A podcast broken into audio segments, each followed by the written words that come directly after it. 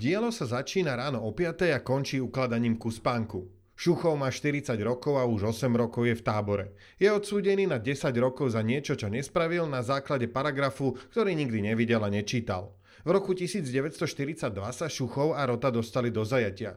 Šuchov a jeden ďalší muž utiekli. Prišli k Rusom a povedali, že sa im podarilo utiec pred Nemcami. Rusi im neverili a povedali, že sú špehovia a odsúdili ich za vlasti zradu.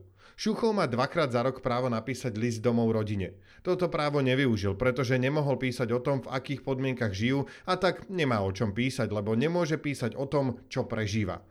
Solženicin píše pokojne, detálne a bez citového napätia. Opisuje všedné dni, ich jedlom, ako pracujú v zime, ich rozhovory a spomienky na rodinu. Dielo končí tým, že Šuchov zaspáva s myšlienkou, či ho o dva roky pustia, pretože bolo bežné, že im predlžia dobu bezdôvodne. A ak ho pustia, či sa vôbec bude vedieť začleniť do bežného života.